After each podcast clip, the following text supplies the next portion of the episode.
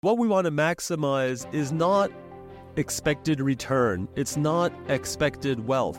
It's some kind of risk adjusted wealth or risk adjusted return. And we all know that, but we have to be really careful that we don't fall into a trap of maximizing expected value or expected money or expected return. To hear more about managing risk in the face of uncertainty, subscribe to PGIM's The Outthinking Investor in your favorite podcast app.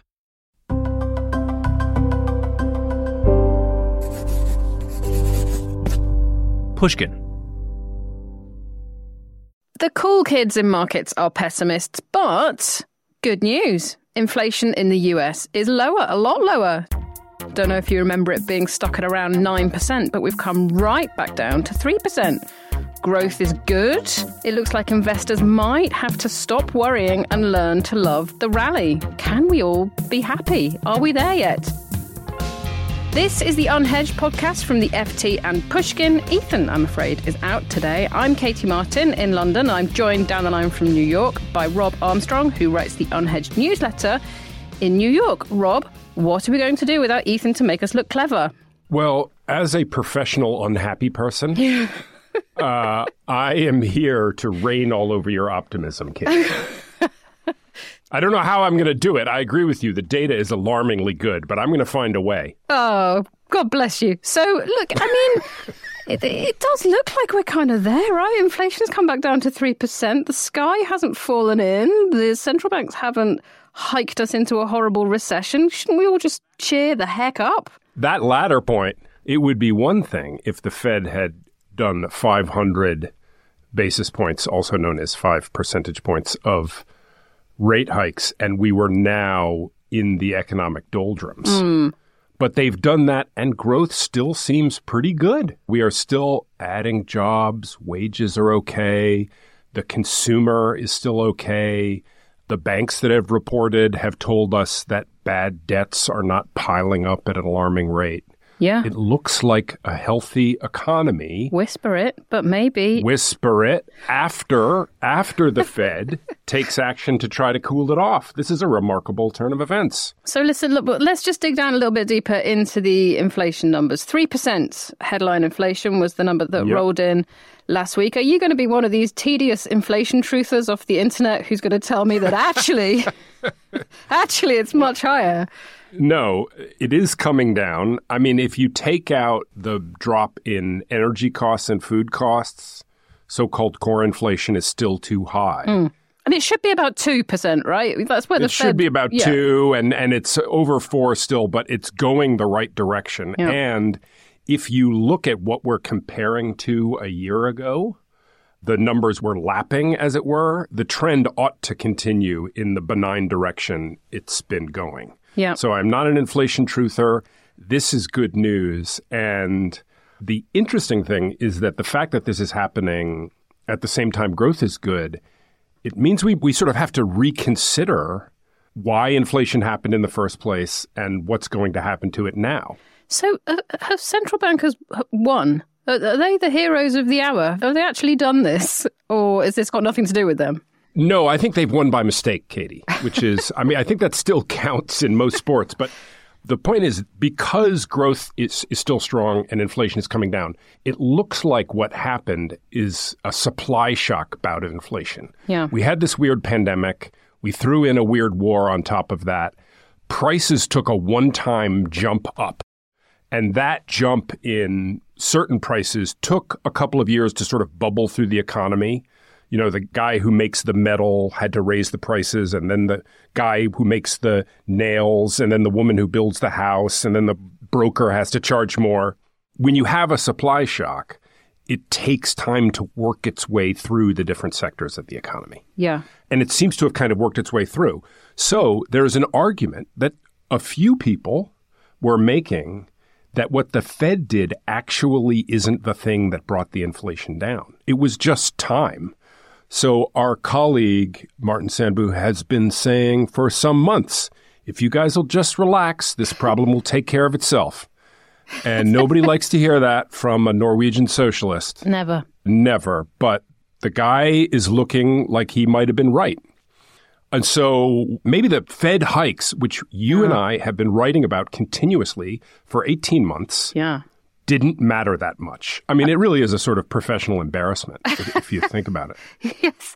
So, so given that, right, is it time for people who manage money for a living to just cheer up? I mean, look, the S and P is up eighteen percent, one eight so far this year. The Nasdaq Composite is up thirty six percent, and still you have big investment houses like J.P. Morgan Asset Management, for example, saying this is too good to be true.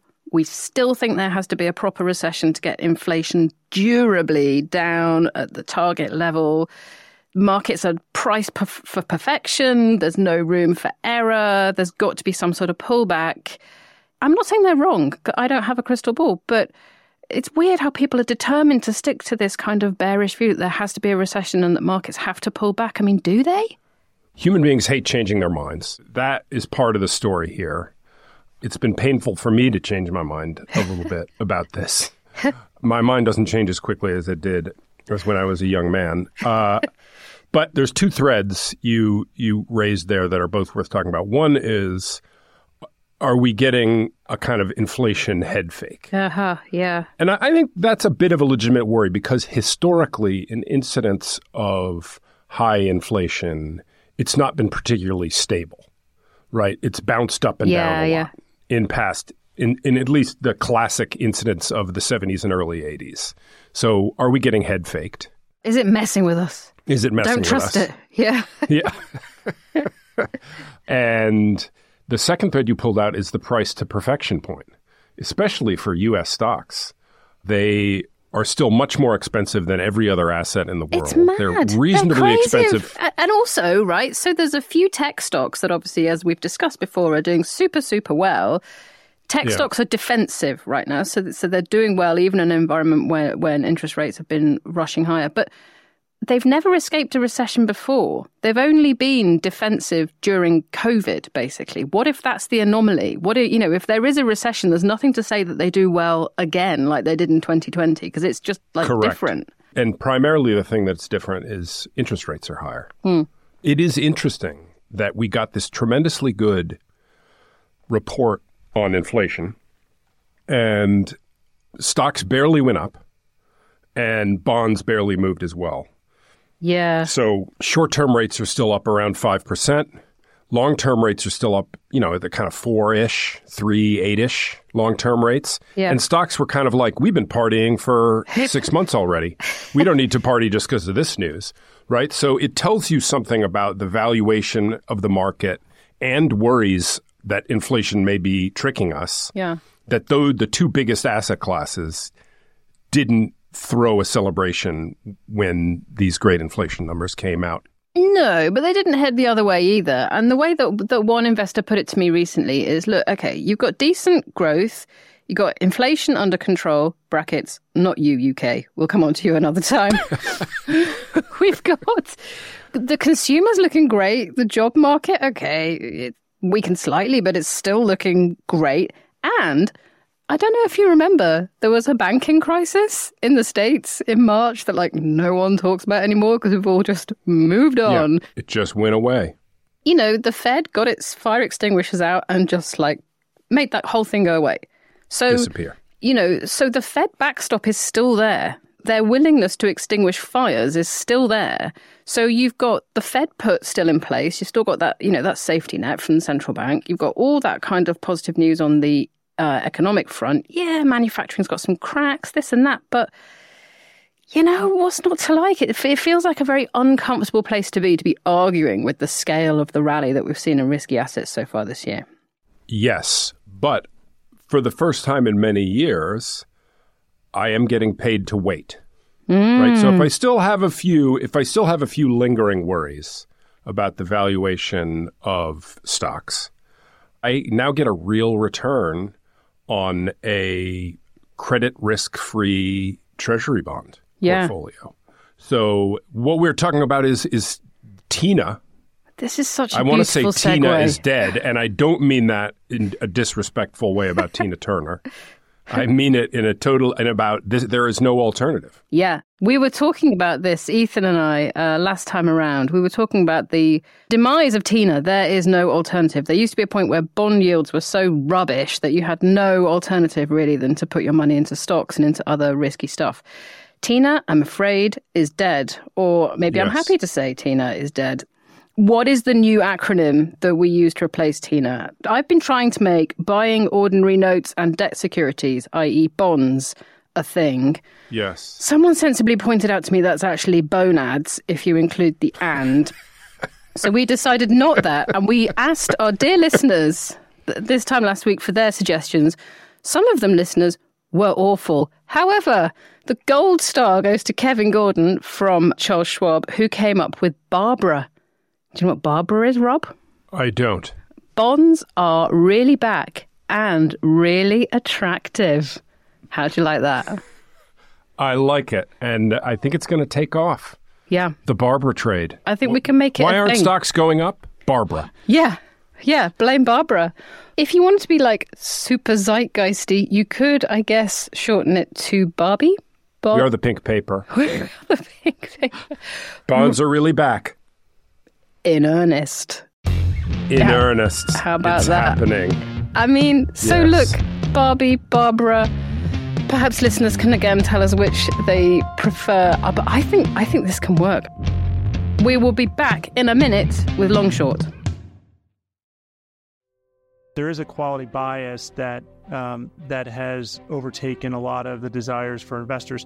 And so the reason we suspect that's happening is there's a fear that, you know, given this historical rate hiking cycle around the world, there's a lot of uncertainty, obviously.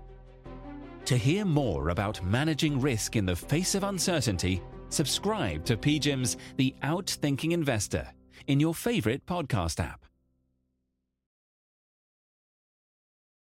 Okay, now it is time for long short, where you can be long or short of whatever you like, which means that you either love it or you hate it. It can be anything bond, stock, a sport, whatever you fancy. I am going to be long credit trading. So, corporate bonds, the way that they change hands has been stuck in the dark ages for like ever. They're like largely traded over the phone. It's a little bit pathetic. Now, Citadel Securities, run by Ken Griffin, has started getting into this game and facilitating trades in corporate bonds. So it sounds like maybe this whole industry is going to get dragged kicking and screaming out of the dark ages. Rob, what have you got? I'm going to really scandalize you, Katie. I am going to be short the dry martini. Oh, for heaven's sake. And I'm telling you why. Now, I, I make it a practice to drink my weight in dry martinis every year. So this is a big this is a a big, big conversion. ask. But l- last night it was a hot, sweaty day in New York yesterday, and I went to one of our local speakeasies, a place called the Commerce Inn, and their house martini is half vermouth. and it's served what? very cold. I know this sounds chilling, but on a summer day, sweltering heat, Hmm. You don't want to try to cool yourself off by drinking pure gin. No. I, I've tried this. it is a bad idea. And the half vermouth martini was delicious, and I drank several, and I felt refreshed. Can I ask what's the going rate for a martini in New York City these days? You don't even want to know. I Okay. think I think if you pay nineteen dollars, you're getting a bargain. Ay, Chihuahua. Okay. It's a big drink, but it's nineteen dollars. yeah. Well, look, it stops you from drinking loads of them, which is probably a good thing. Speak for yourself. Yeah, Rob, always a pleasure. Talk to you soon. Okay, thank you, Katie. That's it for now. We'll be back on Thursday. Unhedged is produced by Jake Harper and edited by Brian Erstadt. Our executive producer is Jacob Goldstein, and we had additional help from Topher Forhecz. Cheryl Brumley is the FT's global head of audio. Special thanks to Laura Clark, Alistair Mackey, John Schnaz, Eric Sandler, and Jess Trulier. FT Premium subscribers can get the Unhedged newsletter for free. A 90-day free trial is available for everyone else. Just go to ft.com slash unhedged offer. I'm Katie Martin. Thanks for listening.